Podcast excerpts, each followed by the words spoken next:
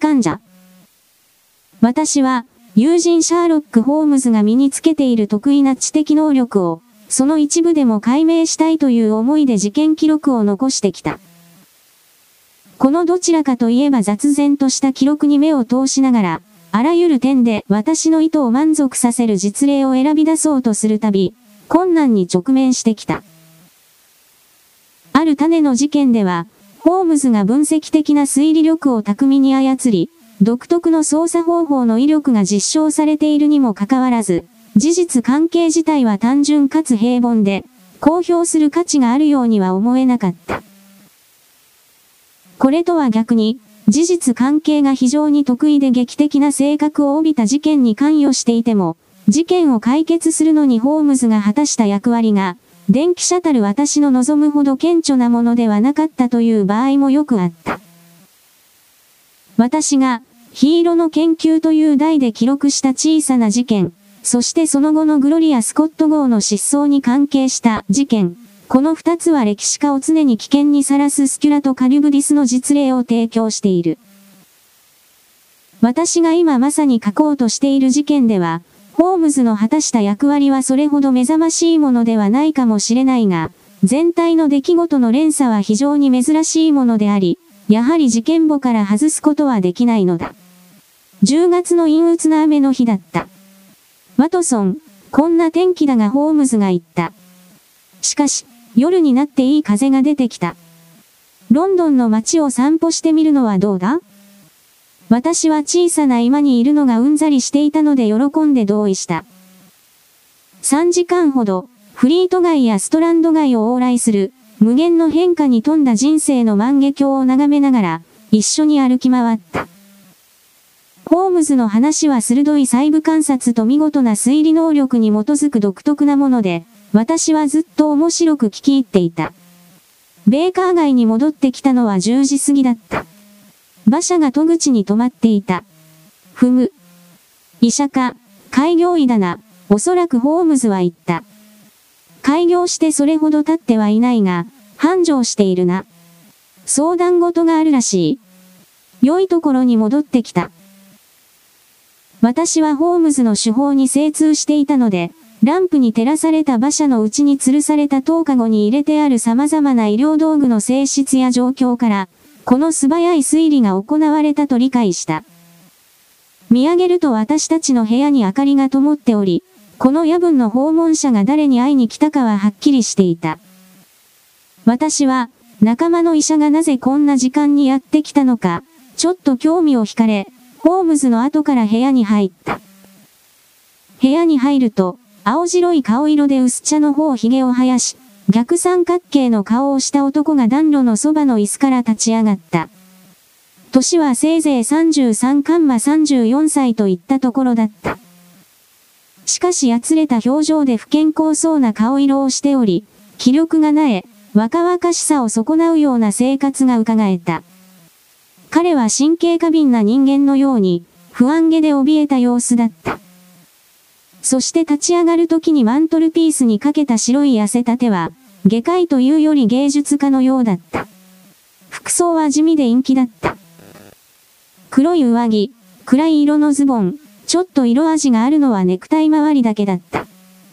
ようこそ、ドクター・ホームズは快活に行った。いらっしゃったばかりのようで、ほっとしました。では、魚者と話したのですか？いいえ、サイドテーブルのろうそくでわかります。どうぞお座りになって、どんな要件で来られたのかお話しください。私の名前は、パーシー・トレベリアンです。訪問者は言った。ブルック街403に住んでいます。未解明の神経障害について論文をお書きになりませんでしたか？私は尋ねた。私がトレベリアン博士の業績を知っているとわかり、彼の青白い方が喜びに赤く染まった。その研究のことはほとんど耳にしないので、もう完全に忘れられたと思っていました彼は言った。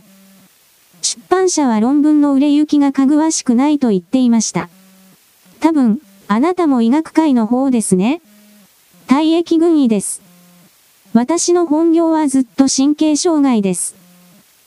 これを専業にしていきたいと思っていますが、もちろんできることから始めるしかないですからね。しかしこれは問題から逸れていますね。シャーロック・ホームズさん。あなたのお時間が貴重なことは承知しています。事件というのは、最近ブルック街の自宅で非常に奇妙な出来事が続けて起きたことです。今晩はそれがピークに達し、あなたの助言と助力を一刻も早くお願いしたい気持ちになりました。シャーロック・ホームズは腰を下ろしてパイプに火をつけた。両方とも大歓迎です、ホームズは言った。どのような状況か、あなたが何に困っているのか、詳しい話を聞かせてください。本当に些細なこともありますトレベリアン博士は言った。真面目にお話しするのが恥ずかしいほどです。しかし、狐につままれたような話ですし、最近の展開は非常に手が込んできました。何もかも、お話しますので、そのうち何が本質的なことかの判断はホームズさんに委ねたいと思います。まずはじめに、大学での学業について話す必要があるでしょう。私はロンドン大学を卒業しました。学生時代の成績が良かったので、教授陣から非常に将来有望だと思われていたと申し上げても、単なる自慢話ではないと信じます。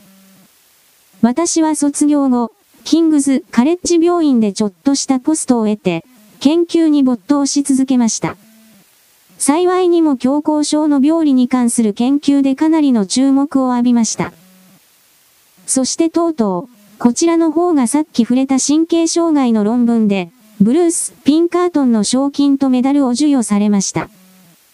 その頃の私は、周りから前途洋々だと思われていたと言っても過言ではありません。しかし資金がないという大きな障害がありました。容易に想像いただけると思いますが、専門医でそれなりの地位を築くには、キャベンデシュスクエア地区にある12の通りのどこかで開業しなければなりません。どの地区もべらぼうな賃貸料と内装費を必要とします。この開業準備費用に加えて、何年間かの生活費を工面しなければなりません。さらに、相応の馬車と馬を借りなければなりません。これを実現するのは私の財力をはるかに超えていました。なんとか倹約して、10年くらいで看板を上げる貯金ができればと、ただ祈るしかありませんでした。しかし突然、予期しない事件が起きて、全く新しい展望が開けたのです。それはブレッシントンという名前の紳士の訪問でした。私にとって全く見知らぬ人でした。彼はある朝私の部屋にやってくると、すぐに仕事の話を始めました。あなたが輝かしい経歴をお持ちで、最近素晴らしい賞を受賞されたというあのパーシー・トレベリアンかな？彼は言いました。私はお辞儀をしました。率直に答えてもらいたい彼は続けました。私の提案に興味があるか、どうか。それだけ頭が切れれば十分に成功できる。人付き合いが苦手なのか？この唐突な質問には失笑を禁じ得ませんでした。人並みにはできると思います私は言った。悪臭はないか？アルコール中毒とか？とんでもない。私は叫びました。全く問題ない。それは結構だ。しかし、どうしても聞いておかねばならん。これほどの資質がありながら、なぜ開業せんのだ？私は肩をすぼめました。うん、うん。彼は世話しなく言いました。昔からある話だ。頭脳はあるが金がないというやつだ。うん。もし、私が君をブルック街で開業させてやると言えばどうだ？私はびっくりして彼を見つめました。ああ、これは君のためではなく自分のためだ彼は叫んだ。何一つ包み隠さず話そう。もし君が納得してくれれば、私も非常に都合がいい。私には数千ポンドの出資金がある。いいかな、それを君に投資しようと思う。しかし、なぜですか？私はあえいで言いました。まあ、他の陶器と同じようなものだが、それよりもずっと安全だ。では、どうすればいいのですか？これから話そう。私は家を借り、内装を整え、メイドを雇い、すべてを維持する。君がしなければならないのは、診察室の椅子に座って診察することだけだ。君には小遣いを含めてすべてを渡そう。その後、稼ぎの4分の3を私に手渡し、残りの4分の1が君の取り分だ。奇妙な提案でした、ホームズさん。このことを言うために、ブレッシントンという男が私に接触してきたのです。うんざりさせるでしょうから、交渉の詳細については語りません。次の Lady Day に私が引っ越しするということで話がまとまりました。そして、彼が言っていた通りの形で開業しました。彼自身も入院患者という形で私と同居することになりました。どうやら心臓が弱いらしく、継続的な診療が必要でした。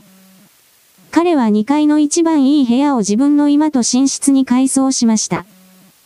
彼は奇妙な習慣があり、人と会う機会を避け、外出もほとんどしませんでした。生活は不規則でしたが、一つのことに関しては規則的でした。彼は毎晩同じ時間に診療室にやってきて帳簿を調べ、私の稼ぎから1ギニーあたり5シリング3ペンスを残し、残りを自室に置いている金庫に持っていきました。彼はこの陶器を決して悔やむことがなかったと、自信を持って言ってもいいでしょう。事業は最初から大成功でした。以前の病院にいる時に、何人かいい患者がついていて評判も上々でしたので、私はたちまち人気の開業医となりました。この数年間で私は彼に多額の収益をもたらしました。ホームズさん、私の経歴とブレッシントン氏の関係の話はこれで終わりです。あなたにこれからお話ししなければならないのは、私が今夜ここに来ることになった事件です。数週間前のことです。ブレッシントン氏は私の部屋に降りてきました。私には大変興奮した状態のように見えました。彼はウエストエンドで強盗が起きたと話しました。そして私の記憶では、どうもそれに対して不必要に興奮してるようで、今日中に窓と扉に今より頑丈な酸を取り付けると宣言しました。それから一週間、彼はずっと奇妙に落ち着きのない様子でした。しょっちゅう窓から外を覗き、いつも行っていた夕食前の短い散歩も止めました。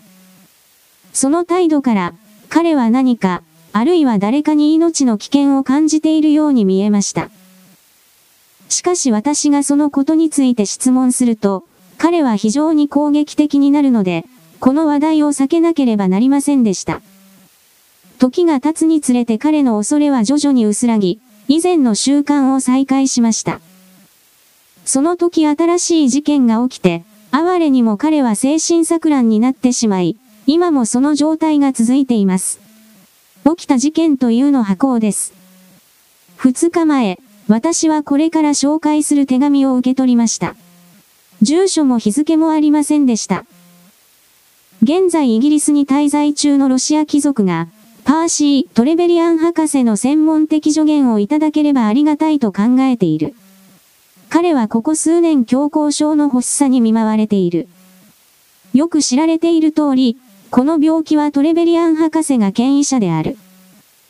もしトレベリアン博士が在宅で、不都合でなければ、明日の夜6時15分頃に訪問する意向である。この手紙には非常に興味がありました。強行症研究の大きな障害は、この病気の患者が非常に少ないということです。ですから当然、約束の時間にボーイが患者を連れてきたとき、私は診察室で待っていました。患者は老いて痩せ、ロシア貴族の面影は全く無い、むっつりした平民に見えました。私は患者を連れてきた人物の外見の方にもっと驚きました。彼は背が高く、驚くほど男前の青年で、顔は日に焼けて静観、手足と体は筋骨隆々としています。彼は老人の脇に手を差し伸べて入ってくると、老人を椅子に座らせました。外見からは想像もできないような優しさでした。ご一緒して申し訳ありません。先生青年は微妙に死因がざらついた英語で言いました。これは私の父です。父の健康は私にとって非常に大切なのです。私は息子が親を心配する態度に感動しました。よければ、診察に同席なさいますか？私は言いました。とんでもない青年はぞっとしたような身振りで叫びました。言いようがないほど辛いことです。父が恐ろしい発作に襲われるところを見れば、とても耐えられないと思います。私はとびきり神経が細い人間です。先生がよろしければ、父を診察している間、待合室にいさせてください。これには、もちろん私も同意し、青年は部屋を出て行きました。患者と私はそれから、すぐに症状を話し合いました。私はそれからすぐに、患者に病状を確認し、詳細なカルテを作成しました。知能には異常がありませんでしたが、返答が曖昧なことがよくありました。それは患者は英語がそれほど達者ではないせいだろうと判断しました。しかし私が座って書き物をしていると、突然患者は私の質問に何の返答もしなくなりました。そして患者の方を振り返ると、彼が完全に無表情のこわばった顔で私を凝視しながら椅子の上で硬直しているのを見て驚きました。患者はまた謎の病気の発作を起こしていたのでした。私が最初に感じたのは、今申し上げた通り、同情と驚きでした。次に感じたのは、患者には申し訳ないのですが、職業的満足に近いものでした。私は患者の脈と体温を記録し、筋肉の硬直度合いを調べ、検反射を調査しました。これらの状態にはっきりした異常は見られませんでした。これは私の過去の経験と合致します。こういう場合にはアミル亜硝酸塩の吸入で良い結果を得ていました。そして、今回はその利点を試すまたとない機会のように思えました。薬の瓶は開花の実験室にありましたので、患者を椅子に座らせたまま、私は走り振りて取ってきました。見つけるのに少し手間取りました。まあ5分くらいでしょうか。その後私は戻りました。患者が消え失せて部屋に誰もいないと分かった時の私の驚きを想像してください。もちろん、私はすぐに待合室に駆け込みました。息子も消えていました。玄関の扉は半開きでした。患者を招き入れたボーイは新人で、全く気が利きませんでした。ボーイは開花で待っていて、私が診察室のベルを鳴らすと患者を送り出すために駆け上がってきます。ボーイは何も聞いていませんでした。そしてこの出来事は完全に謎のままでした。その直後にブレッシントンさんが短い散歩から帰ってきました。しかし私はこの件について彼には何も話しませんでした。身を言うと、ここ最近はできるだけ彼とは話をしないようにしていたのです。私はあのロシア人患者とその息子に再び会うとは夢にも思いませんでした。ですから、今晩まさに前と同じ時刻に、前回のように二人が診療室に入ってきた時の私の驚きをご想像いただけるでしょう。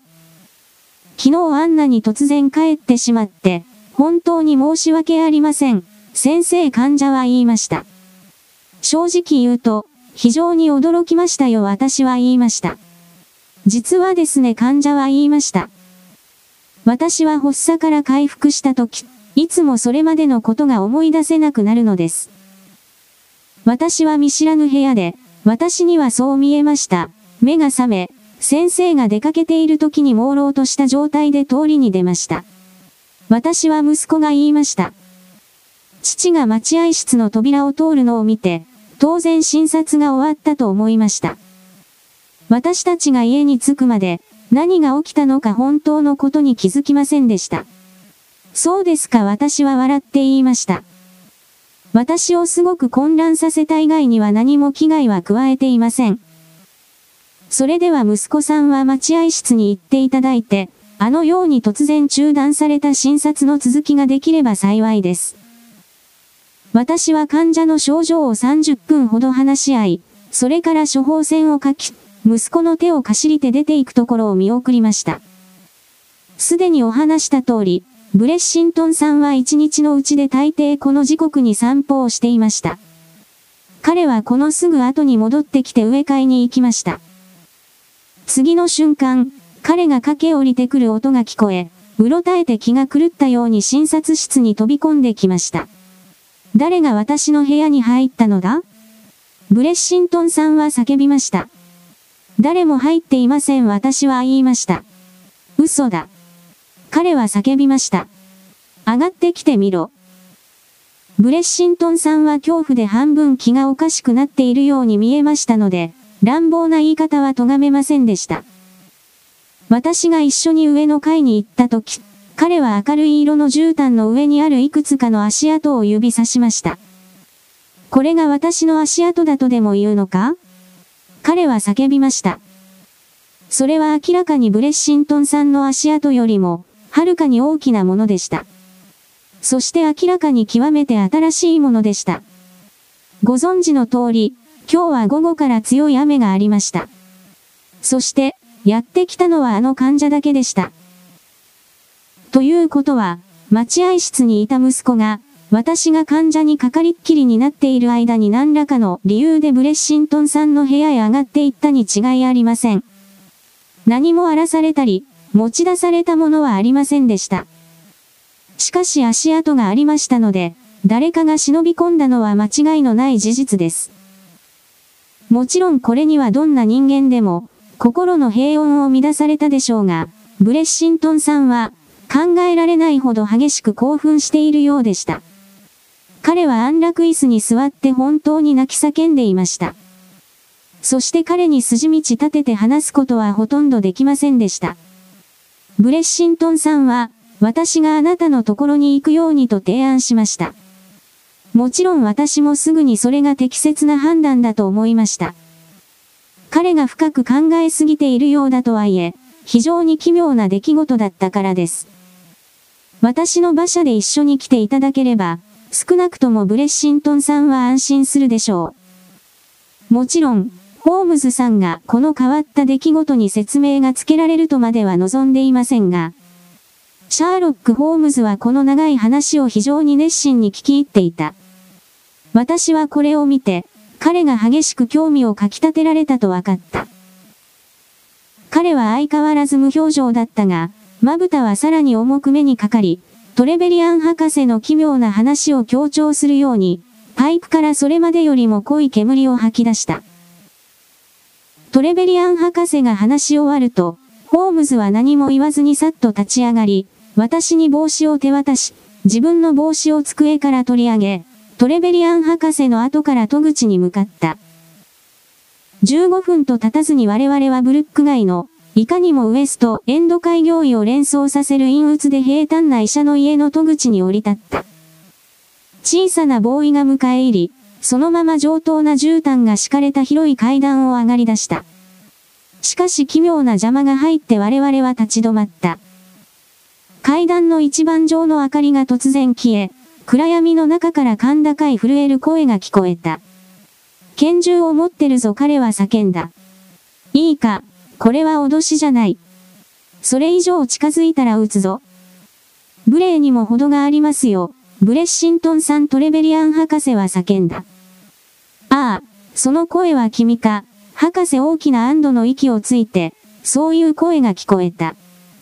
しかし他の紳士は、誰かのふりをしているのではないか？私たちは暗闇から長い間、じろじろ見られているのを感じた。よし、よし、問題ないついにそういう声が聞こえた。上がってきてくれ。私の用心で不愉快にさせたことを謝る。ブレッシントンはそう言いながら階段のガス灯に再び火をつけたので、目の前に奇妙な要望の男が見えた。声と同様、その風采は苛立った神経を物語っていた。彼は非常に太っていたが、どうやらもっと太っていた時期があったようだ。そのためにブラッドハウンドの方のように目の下の皮膚が垂れ下がっていた。肌の色は病的で、薄い茶色の髪は感情の高まりを強調するように逆立って見えた。片手にピストルを握っていたが、我々が上がっていくとポケットにしまった。ホームズさん、こんばんはブレッシントンは言った。お越しいただいて心から感謝します。私以上にあなたの助言を必要としている人間はいません。トレベリアン先生から、この部屋へ許しがたい不法侵入があったことについてはお聞きいただいていると思います。ええ、その通りですホームズは言った。その二人の男は誰なんです？ブレッシントンさん。そして、なぜあなたを悩ませるようなことをするのですか？いや、いやブレッシントンはおどおどしたように言った。そんなことわかりませんよ。私が答えられるわけがないでしょう。ホームズさん。知らないという意味ですか？どうぞこちらに来てください。お願いですから、ここまで来てください。ブレッシントンは寝室まで案内した。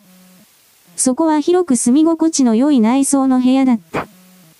あれを見てください。ブレッシントンはベッドの端にある大きな黒い箱を指さしていった。ホームズさん、私はそんなに大金持ちではありませんが、トレベリアン先生がお話した通り、私は生まれて初めて投資を行いました。しかし私は銀行が信用できません。銀行員はただの一人も信用していません。ホームズさん。ここだけの話ですが、私のなけなしの財産がこの金庫の中にあります。ですから見知らぬ人物が私の部屋に押し入ったことが、私にとってどういう意味を持つかはご理解いただけるでしょう。ホームズは疑わしそうな目でブレッシントンを見つめ、首を振った。私を騙そうとするなら助言することはできません。しかし何もかもお話したではありませんか。ホームズは嫌悪感をあらわにして背を向けた。トレベリアン先生、おやすみなさいホームズは言った。私には何の助言もないのですかブレッシントンは取り乱した声で叫んだ。私の助言は、本当のことを話しなさいということです。1分後、我々は通りに出て、家に向かって歩き出した。オックスフォード町を横切り、ハーレイ町を半分下るまで、ホームズは一言も話さなかった。こんな馬鹿者の用事に君を引っ張り出してすまない、ワトソン・ホームズはついに口を開いた。これは面白い事件でもあるのだ。根底では。ほとんど何が何だかわからん私は言った。二人の男がいるのは間違いない。おそらくそれ以上いるが、少なくとも二人だ。何らかの理由でこのブレッシントンという男に危害を加えようとしている人物だ。最初も二度目の機会も、共犯者が巧妙な手段で邪魔が入らないように医者を引きつけている間に、その青年がブレッシントンの部屋に侵入したことは間違いない。それでは、強行症は？仮病だよ、ワトソン。専門医のトレベリアン博士に、あえて言う真似はできなかったがね。あの病気は非常に簡単に真似ができる。僕も経験者だしね。それから？しかし2回とも、偶然ブレッシントンは外出していた。あれほど診察に向いていない時刻を選んだ理由は、言うまでもなく他の患者が確実に待合室にいないことを狙ったものだ。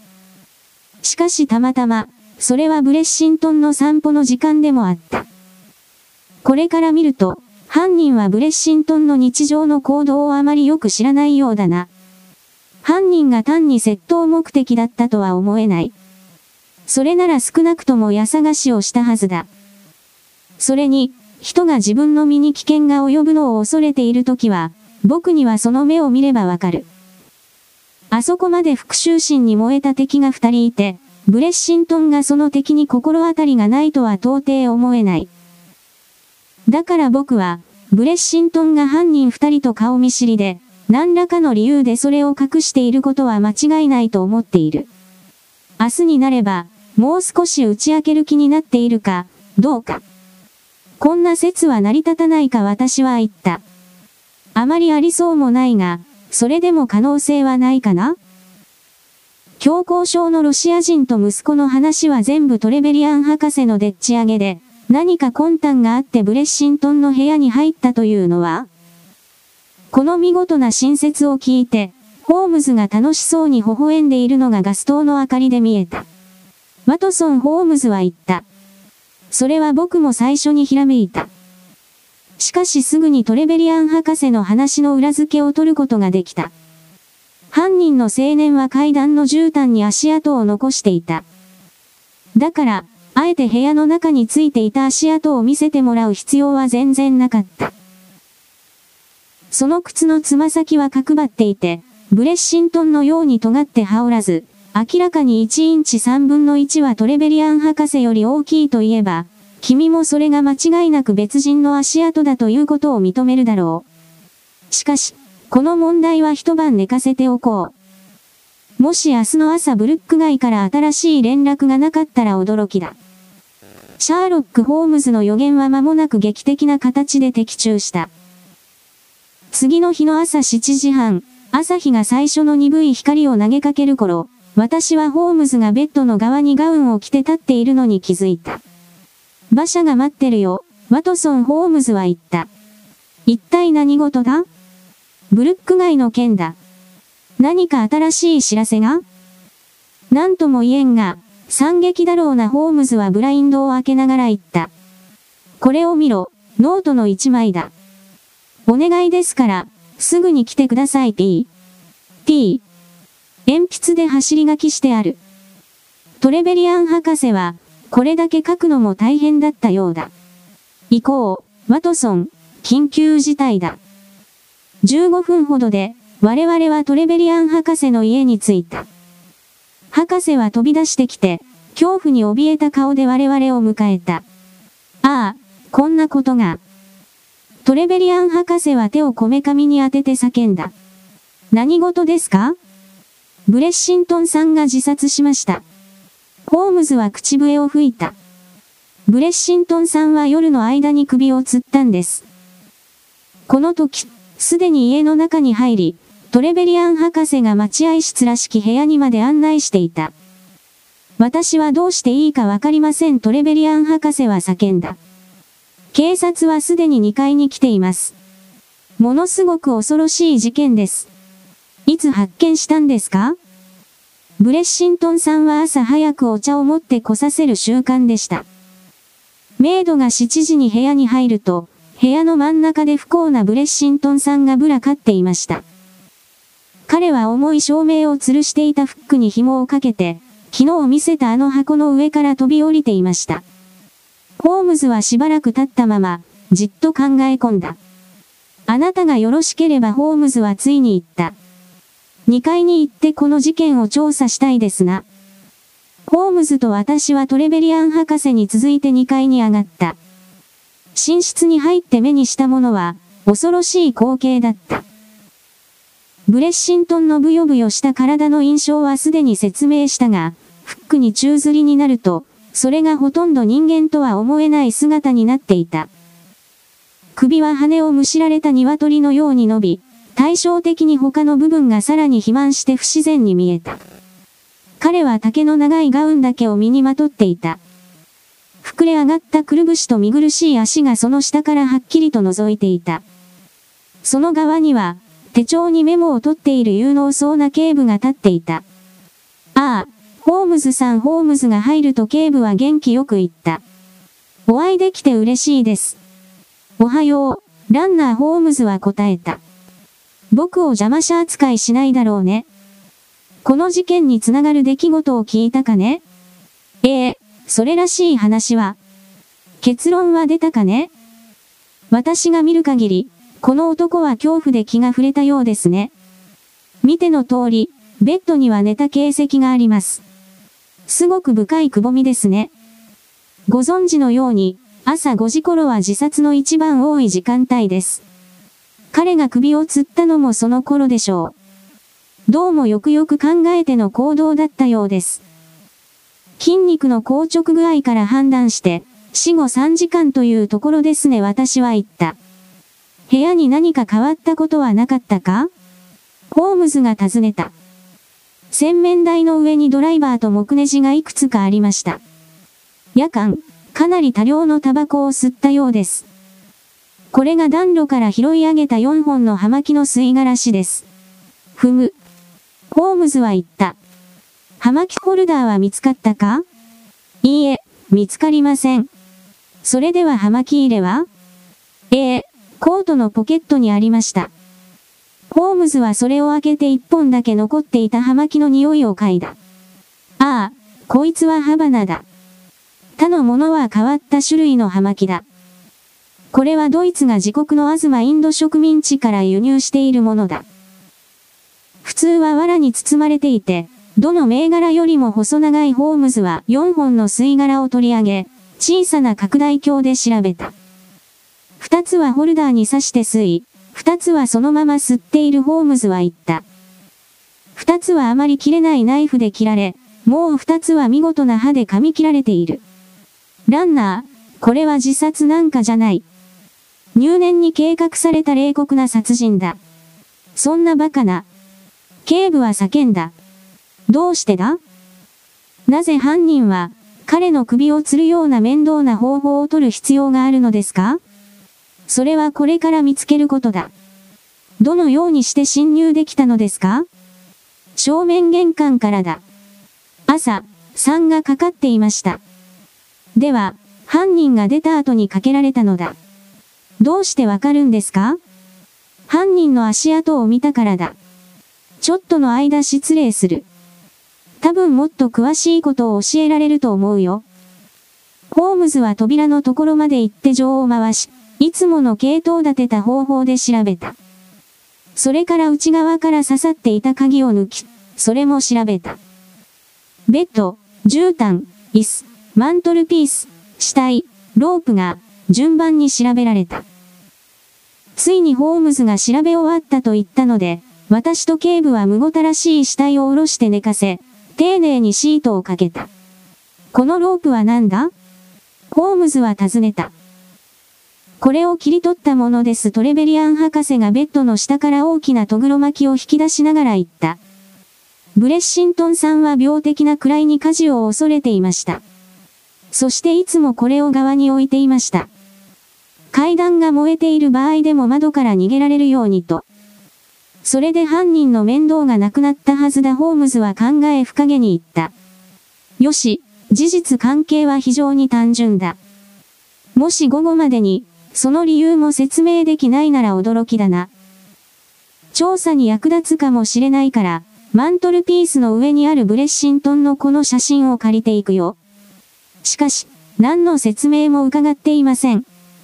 トレベリアン博士が叫んだ。まあ、何がどういう順序で起きたかに疑問の余地はないホームズは言った。一味は三人いた。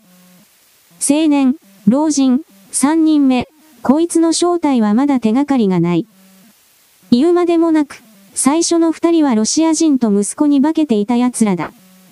だから彼らについては細かい人称がわかる。彼らは中の共犯者の手引きで家に入った。一言助言をするなら、警部、ボーイを逮捕することだ。話によるとボーイはごく最近来たばかりでしたね、先生。あの小僧は見当たりませんトレベリアン博士が言った。メイドとコックが今探しているところです。ホームズは肩をすぼめた。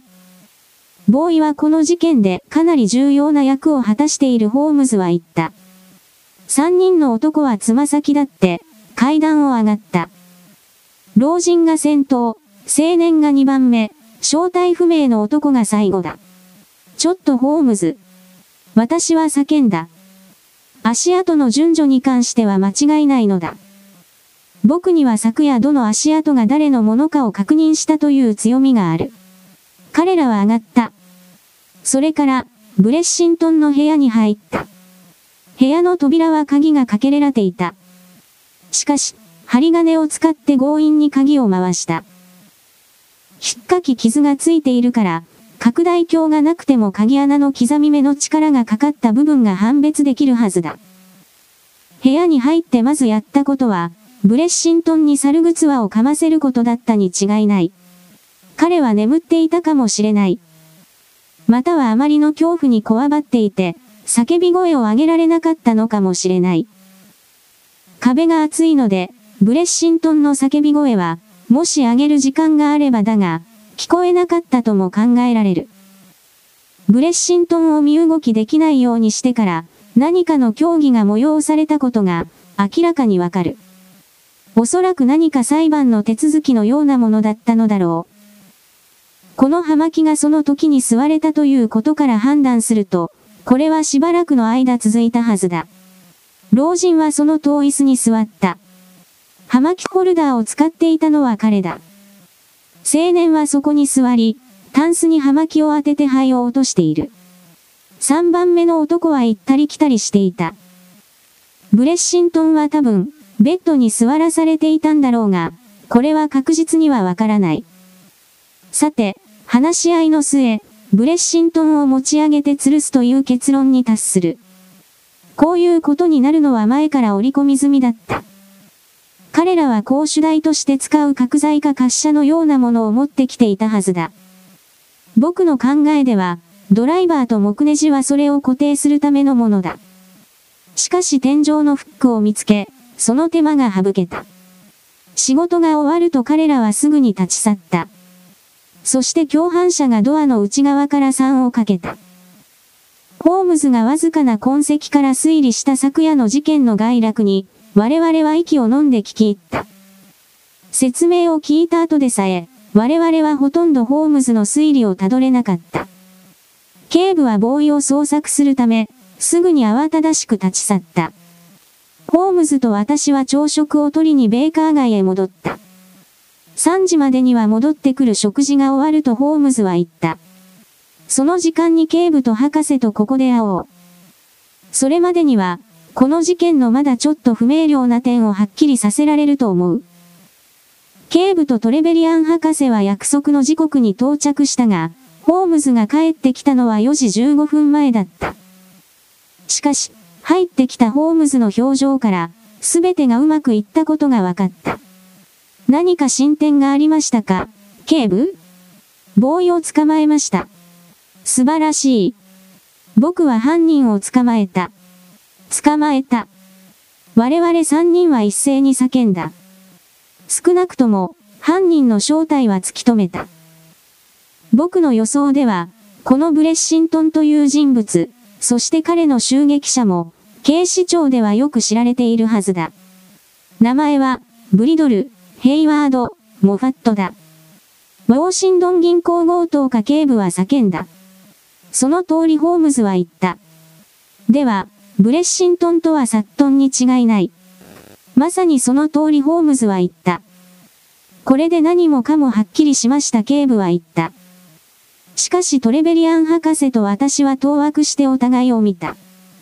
ウォーシンドン銀行の大事件はきっと覚えているはずだホームズは言った。関わったのは5人の男だ。この4人に加えて、5人目はカートライトという名の男だ。管理人のトビンが殺された。そして強盗団は7000ポンド飛んだ。この事件は1875年だ。5人は全員逮捕された。しかし彼らを有罪にするには証拠が不十分だった。このブレッシントンは、サットンのことだが、この一味で一番の悪党だったが、情報提供者として寝返った。彼の証言で、カートライトは公主刑になり、残りの3人はそれぞれ15年の刑を受けた。彼らは刑期を3年残していたが、つい先日出所した。想像がつくだろうが、それから彼らは裏切り者サットンの後を追い、仲間の死の復讐を遂げようとした。彼らは2度襲撃しようとしたが失敗し、3回目に、この通り成功した。他にお聞きになりたいことがありますか？トレベリアン先生。何もかも驚くほど明確な説明だと思いますトレベリアン博士は言った。ブレッシントンさんがあれほど動揺した日は、きっと新聞で仲間の出所を知った日でしょう。まさしくその通り。泥棒に関する話はただの口実です。しかし彼はなぜこのことをあなたに話せなかったのでしょう？そうですね。昔の仲間の復讐心あふれる性格を知っていて、できる限り、正体を隠そうとしていたのでしょう。ブレッシントンの秘密は恥ずべきものでした。だから彼はそれを明かすことができなかったのでしょう。しかし、ブレッシントンが下劣な人間とはいえ、それでも英国法の庇護の下に生きていました。法律は彼を守ることができませんでしたが、まだ犯人に罪の報いを受けさせることはできるということは、警部、もちろんお分かりでしょう。これがブルック街の医者と入院患者にまつわる奇妙な事件の顛末である。その夜以降、警察の捜査でも、この3人の殺人犯に関する消息はない。だがロンドン警視庁は、彼らが数年前ポルトガル沖、オポルトのカズリーグ北の海上で、搭乗者ごと消息を絶つという不幸な運命をたどったノラ・クレナ号という蒸気船に乗っていたと推測している。合意に関する裁判は証拠不十分で無罪となった。そしてこのブルック街事件と呼ばれるものは、現在までどの新聞でも詳しく取り上げられてはいない。